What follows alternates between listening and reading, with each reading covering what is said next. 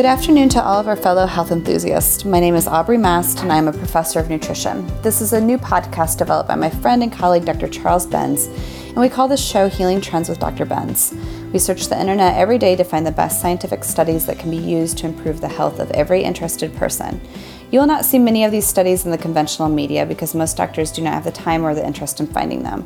There are also special interests that are less than enthusiastic about you knowing about the studies. Every week, we will explore nutritional science that has the potential to prevent and even reverse 90% of chronic illness. This could save many lives and help to stop the healthcare crisis that will eventually bankrupt our country. This is frequently referred to as functional medicine and has been adopted by thousands of doctors as well as medical schools and hospitals, including the Cleveland Clinic. Today's program is entitled Diabetes and Pancreatic Cancer Risk. Hi, Dr. Benz. Hey, how are you? I'm well. Well, I sent you this study from Life Extension Magazine. It's their current issue. And uh, the editorial was from Bill Faloon, my friend at uh, Life Extension. And he speaks in here about the rise in pancreatic cancer. And uh, it's interesting because I think the list of people that he put in the front of this article of who have had and died from pancreatic cancer was super impressive. I mean, just go over real quick. Steve Jobs, Congressman John Lewis, Ruth Bader Ginsburg, Aretha Franklin, Alex Trebek, Luciano Pavarotti, Sally Ride, the astronaut, and Patrick Swayze, just to mention a few. My point is, those are well known people. They had access to the best doctors in the world. And they couldn't get a solution. And so I don't know what that says to you. I mean, when you, we look at Bill Faloon's uh, study, he said if you find it early, in other words, if you find a cancer early, like stage one, then you've got a 40% chance of surviving five years. If you find it late, you only have a 10% chance of surviving five years those are not good track records. If if I was somebody in the in the medical community working on cancer, I would not be very happy with that. We've now been 50 years with the war on cancer. And that's the best we can come up with? That to me is pathetic. So, I have my own statistic that I'd like to enter into that equation. If we found cellular changes early in the body, in the pancreas, we could actually probably get a 95% plus reduction in pancreatic cancer and an unlimited number of years of extended life, depending on how old you are and how long you're going to live through other factors. And so, if we know that's probably pretty close to being true. What are we doing here? Why can we not get this under control? I'm going to let you start on this and see. See, I know you've come up with things in this. We've talked about this before, but I would love for you to give us a good baseline for where to begin with this whole thing. I'm really glad that we're having this conversation because I will be honest, pancreatic cancer was not not one of the cancers that I've worked the most with with my clients, and so I was intrigued with what the research was really showing, especially when I was looking at how cases of pancreatic cancer have almost more than doubled in the last 30 years and I was just completely shocked. I mean, I know we see those trends with most can- with most types of cancer, but for pancreatic specifically, I was very caught off guard. And you know, the thing that I always think about the most with any type of cancer I'm talking to clients about is about preventing using and focusing on modifiable risk factors. So modifiable risk factors are, you know, decreasing your toxicity load, so environmental toxins, but also agricultural toxins. You know, modifiable risk factors are how much are you moving your body? You can't change how old you are, but you can change how much you weigh, right? By how much you, what you're moving your body and what you're how much you're moving your body and what you are eating. Also how you what are you drinking and alcohol consumption, which is a known toxin.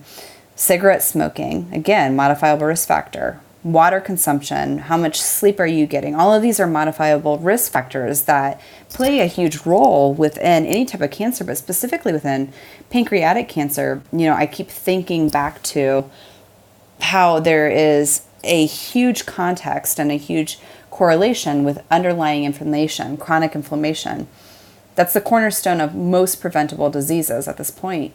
And so, if pancreatic cancer, you know, you listed the statistics of it, it's really not great statistics in terms of if you can't catch it early enough versus that later. However, the modifiable risk factors are a huge place that we can begin, which means that we need to look at where is our chronic inflammation existing at. I always go back to the dimensions of wellness, you know, of looking at your job that you're doing, how much you're sleeping, what are your social relationships like, what kind of nutrients are you taking in, what kind of uh, liquids are you consuming, are you moving your body, what's your emotional and your mental health like. You know, there's a, a quote that was in this research article that said the inflammation that chronic pancreatitis, um, those that have chronic pancreatitis have up to an eightfold higher risk of developing pancreatic cancer that's all related to what kind of inflammations in the body. And I think specifically to pancreatic cancer, we have to look very extensively at the role of the animal consumption upon the pancreas and how acidic it is, but then also how inflammatory it is. Yeah, I mean, the one statistic that stuck out to me was in one study, the red meat consumption increased the risk of pancreatic cancer by 48%. I mean, when people say, well, I love red meat, you know, and I'm just not going to change my. We had this discussion a few weeks ago uh, about uh, the talk show host uh, um, and, uh, and and he changed his lifestyle because of his heart problem. But it's the same thing when you look at the statistics. People who eat fruits and vegetables have a corresponding reduced risk of pancreatic cancer. And so, yeah, red meat's on top of the list. And and one of the other factors that you didn't mention yet is exercise. People don't exercise enough. And when you don't exercise enough, these insulin receptors that are on every one of our cells go down and go to sleep. This is actually what happens.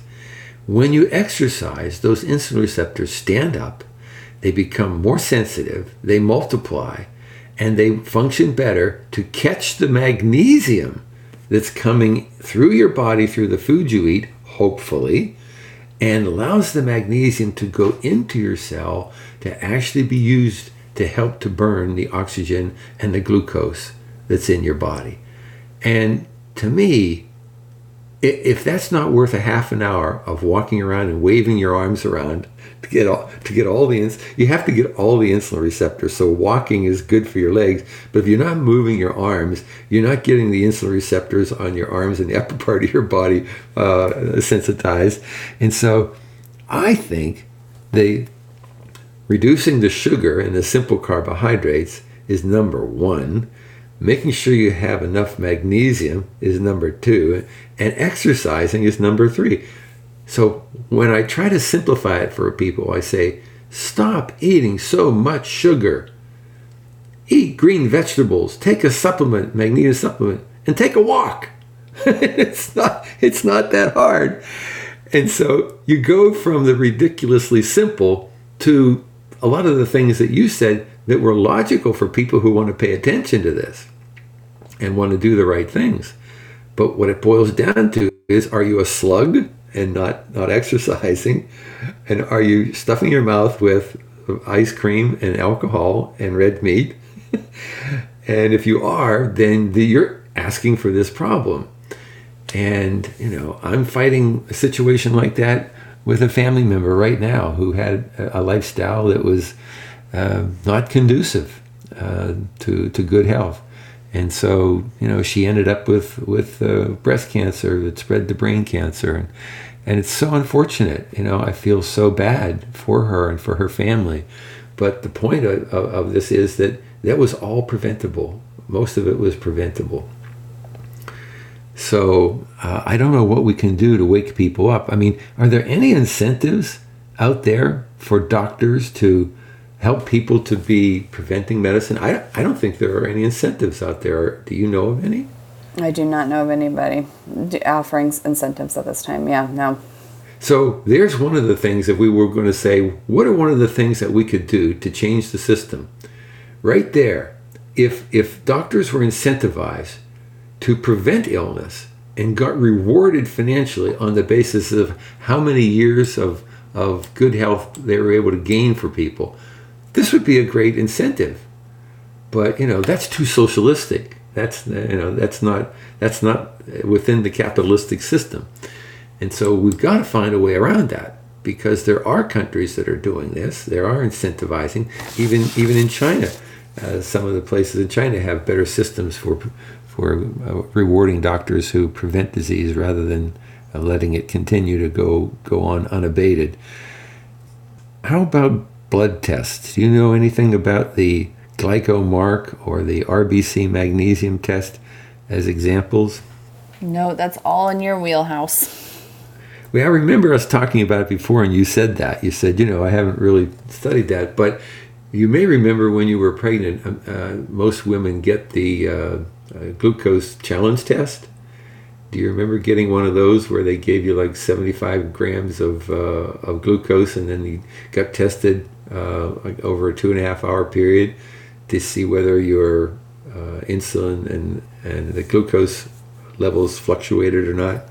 No, but I also gave birth with a midwife and was tracking my diet pretty routinely and doing using Yeah, a glucose yeah. monitor. So you know those Okay, factors okay. sort of threw that off. Yeah. you you were you were already involved at, it- at, the, at the more progressive at the more progressive end. But Exactly. most, most doctors do recognize the glucose challenge test because they don't want that diabetes that kicks in in the third in the third quarter.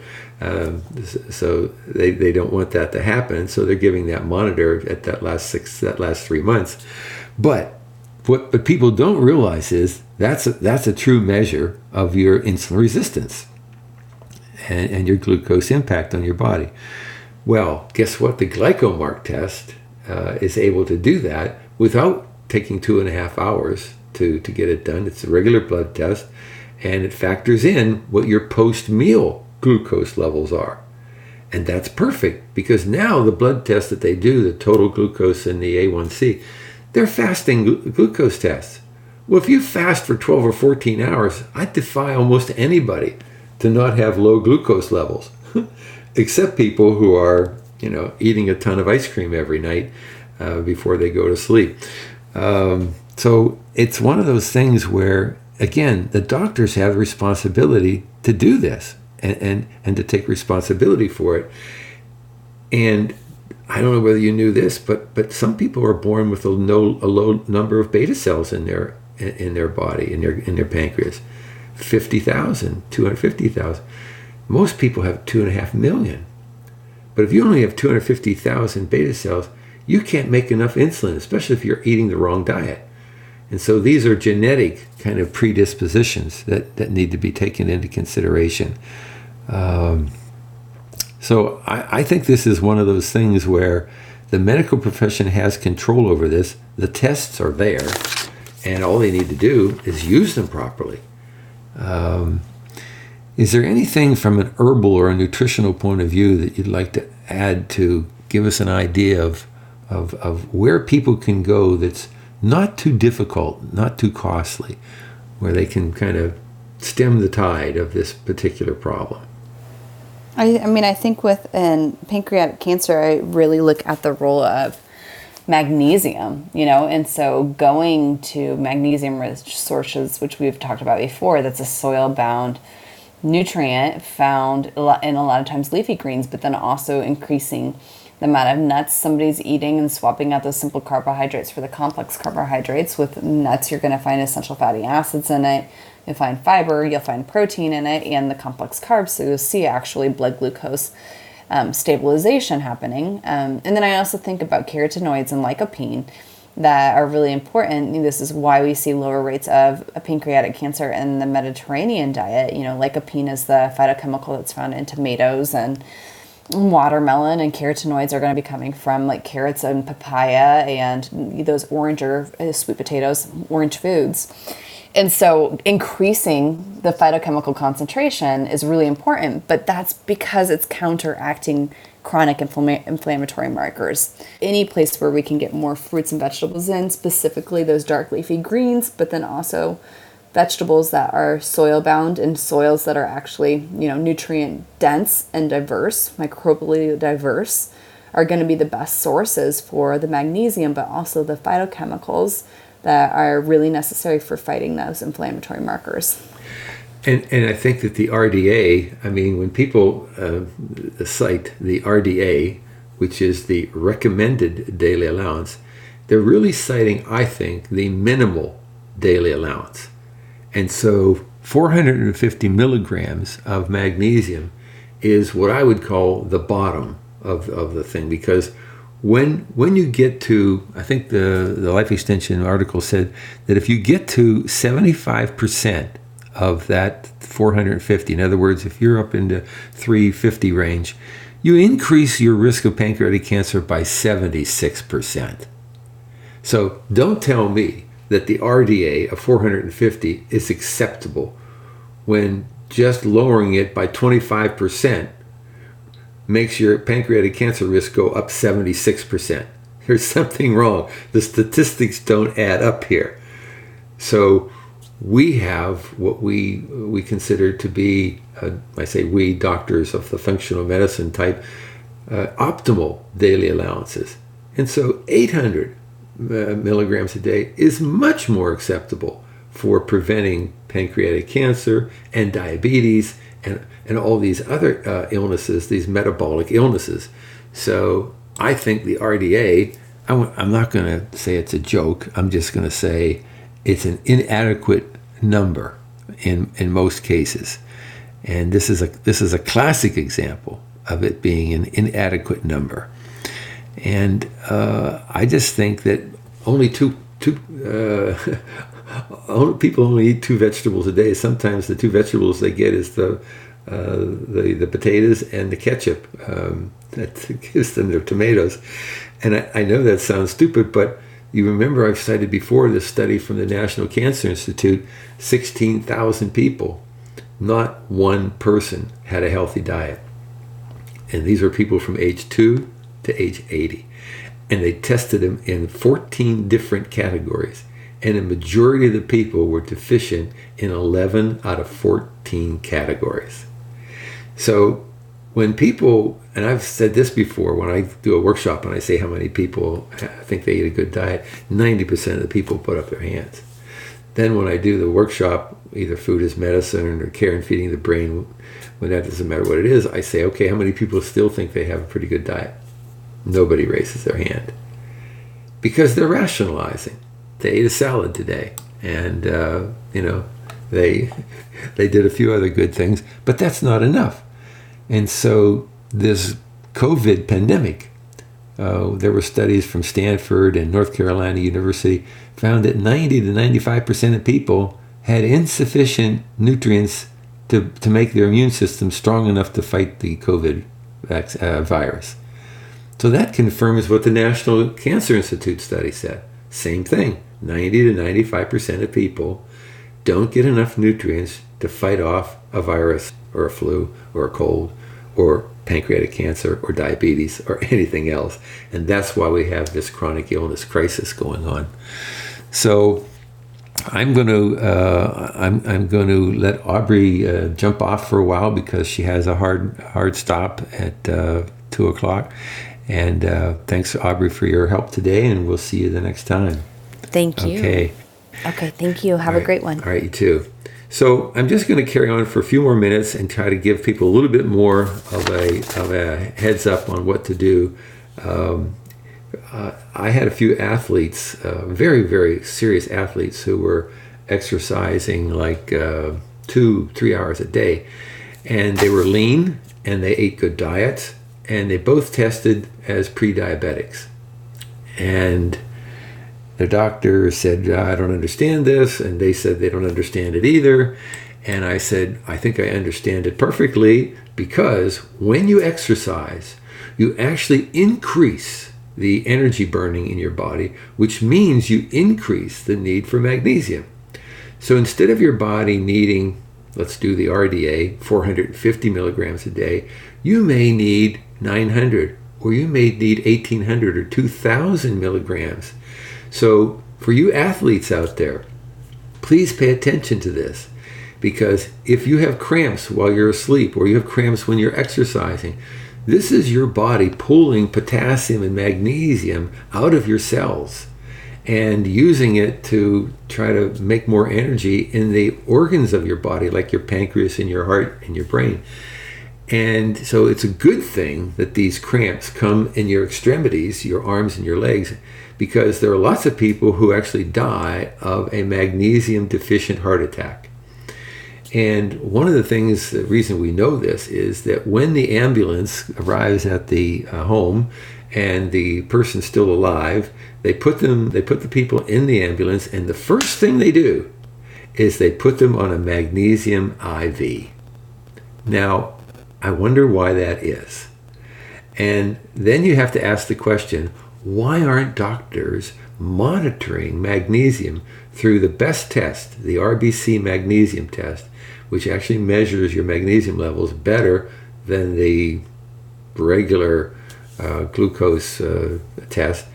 If you if you did the RBC magnesium test, you'd know wh- whether your magnesium levels were in the right level or not. And then if you did the glycomark test, you'd know whether you had insulin resistance. Uh, and, and these two things alone would give you some protection. So I just want to give that one heads up to uh, the athletes and, uh, that are out there because you may think that you're uh, safe by eating a good diet, but there are two things you need to make sure of that you take extra when you're exercising. One is magnesium, and if it's a heavy exercise, then you need to get up to about four times your RDA level, like 2,000 milligrams. And you also need extra vitamin C because oxygen in your body only burns at about a 90 to 95% efficiency. That means there's about 5% of it at least that's being used, it's becoming toxins. They're free radicals are being produced as you exercise. And so if you have some vitamin C in your body, this will help to neutralize the free radicals that are being produced while you exercise. And so I remember in New Jersey, I had uh, a client, a, CEO in a company, and he was saying that he, he ate really well and he exercised a couple hours every day and he had triple bypass surgery. And he was trying to figure out how that happened. And I said, Well, here's exactly how it happened. And I told him about the magnesium and the vitamin C equation for people who exercise. And he just he said to me, quite naively and quite honestly, Well, why would my doctor ever tell me that? And I thought to myself, well, some doctors would tell you that, the good naturopaths or functional medicine doctors, but the average doctor doesn't get trained in this, doesn't know about these additional tests, doesn't know about the challenge that an exercise person has. And so I think it's up to you, it's your responsibility to find these things out if your doctor can't find it out. And so I'd like to sort of say at, at the end of this, you know, uh, I've been working with one of the big uh, cancer clinics across the country. I won't say the name, but I've been working with them trying to find ways to prevent cancer uh, before it happens. And um, they're interested, but they want to do clinical trials.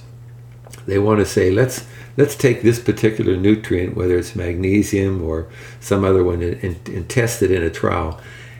And I'm going to send an email out today, and what that email is going to say is with all due respect, there is enough science out there right now to justify adding dietary and nutritional supplement protocols to the cancer treatment programs that, that, that people are going through in your hospitals right across the country. Hundreds, thousands sometimes of articles that already validate and prove that magnesium is crucial for the heart and the brain and the pancreas.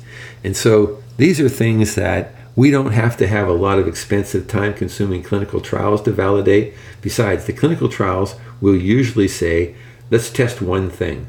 Well, guess what? That should be eliminated as the gold standard of testing. We now should start the gold standard being adding two or three or four things into a a, a protocol and having the whole protocol be tested. Because by waiting to test one thing at a time, you're not going to get the same synergy and the same biochemical reactions that you get when sometimes you add these components together.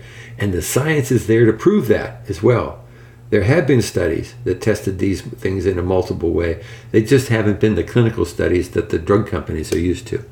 So I would say to all the doctors or all the people out there who have doctors that might be interested, look at the science now and use the applied science of the existing uh, remedies for preventing and treating chronic illness because they are there. There's 40,000 clinical studies that actually exist for the prevention and the reversal of chronic illness. So, um, pancreatic cancer does not need to exist. Diabetes type 2 does not need to exist. And the solutions are there. And until we start to pay attention to these natural solutions that work, we're going to continue to have these catastrophic problems with diabetes and pancreatic cancer. And that's a sorry thing for me to have to say. So I'd like to end today by thanking our sponsors. Our sponsors are DHA Labs. Uh, they provide some of the most advanced tests that I've ever seen. In fact, they've helped me to develop six labs of my own that find a lot of these um, cellular deterioration factors in the body five to ten years before they actually manifest in some kind of chronic illness. And uh, I think that that kind of organization also is good for the blood testing in your organization or you as an individual. So DHA Labs in the Chicago area is really, really a progressive uh, testing company, and I don't, I don't need to say this, but it's true. Their prices are really, really uh, extraordinarily fair and, and good for all the tests that, that they provide. And they also have a good new genetic test, which I think you should take into consideration. Uh, they test 400 SNPs, whereas uh, 23andMe tests 200 SNPs. These are single nucleotide polymorphisms. They're kind of the breaks in the chromosomes that need to be tested. So they do great genetic testing too. And another one of the sponsors is Paddock Pools. Uh, they're from Rockville, Rock Hill, North Carolina, South Carolina. Sorry, Rock Hill, South Carolina. And they make pools, but they make a vacuum extractor that goes kind of on the side of the pool that takes the air that's being generated from the gas that's coming out of the chlorine uh, treated pool and it actually pulls that gas out and extracts it out of the building so that now the air that you're breathing while you're exercising is about 95% devoid of all these chlorine gases that, that are out there that can do you harm, that can actually cause zinc depletion, depletion, and uh, zinc depletion can lead to different cancers of different kinds. So you want to find a pool that, that, that has this vacuum extractor in it.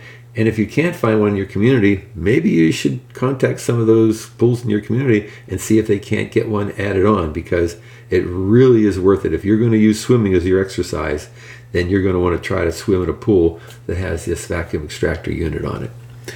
And the third company I'd like to mention is uh, Southern Trust Financial Planning. Southern Trust Financial Planning is a Sarasota company, and I've been working with them for about 15 or 20 years now. They decided at that time that it was important to not only help people to build their wealth, but to build their health. That if you don't have your health, you really don't have anything. And so, Mark Wolf, who's the CEO of uh, Southern Trust Financial Planning, and made that decision. And uh, he's really been a good supporter of this program and a lot of the other work that I've been doing as well. And so I want to thank him for that. And I want to recommend that if you need any financial planning in your future, you consider a company like uh, Southern Southern Trust Financial Planning. And the fourth and final sponsor is uh, MPB Health. And MPB Health is a, a, a medical cost sharing company. And they really uh, are unique, not in the, the fact that they're a medical cost sharing company. There are dozens, a few dozen of those companies out there, but they are concentrating on wellness a lot better than a lot of the companies out there. They actually are using an artificial intelligence platform that we sponsor and promote to actually get a score for all of their clients and all of their members to see how healthy they are right now. And then they're thinking about giving them some incentives from a premium point of view in order to increase their desired use of this platform to become healthier. And so they're at the leading edge of the wellness programs that are out there. And so if you are an individual uh, contractor, uh, maybe a real estate agent or an insurance agent, or you have a small company, you might want to think about MPB Health because your your insurance uh, premiums are going up, and when they get done doing all the things that they do to improve your health and improve your their well, your wellness, you can end up getting premiums that are like 30 to 50 percent less than some of the typical health insurance premiums that are out there. So I would recommend MPB Health. They have videos online that you can go and look into and and see who they are and what they're all about. And then if you call their 800 number, you'll talk to a, a consultant and he'll tell you or she'll tell you all about what they're all about and how you can maybe consider it as, as an option for your health insurance coverage. So those are our sponsors for today. I'd like to thank everybody for listening in, and I'd like to thank Aubrey again, and I'd like to thank uh, Radio MD for helping us to host these things and get them out there for you to listen to and learn by. Thanks again for everything, and we'll see you the next time around. Bye.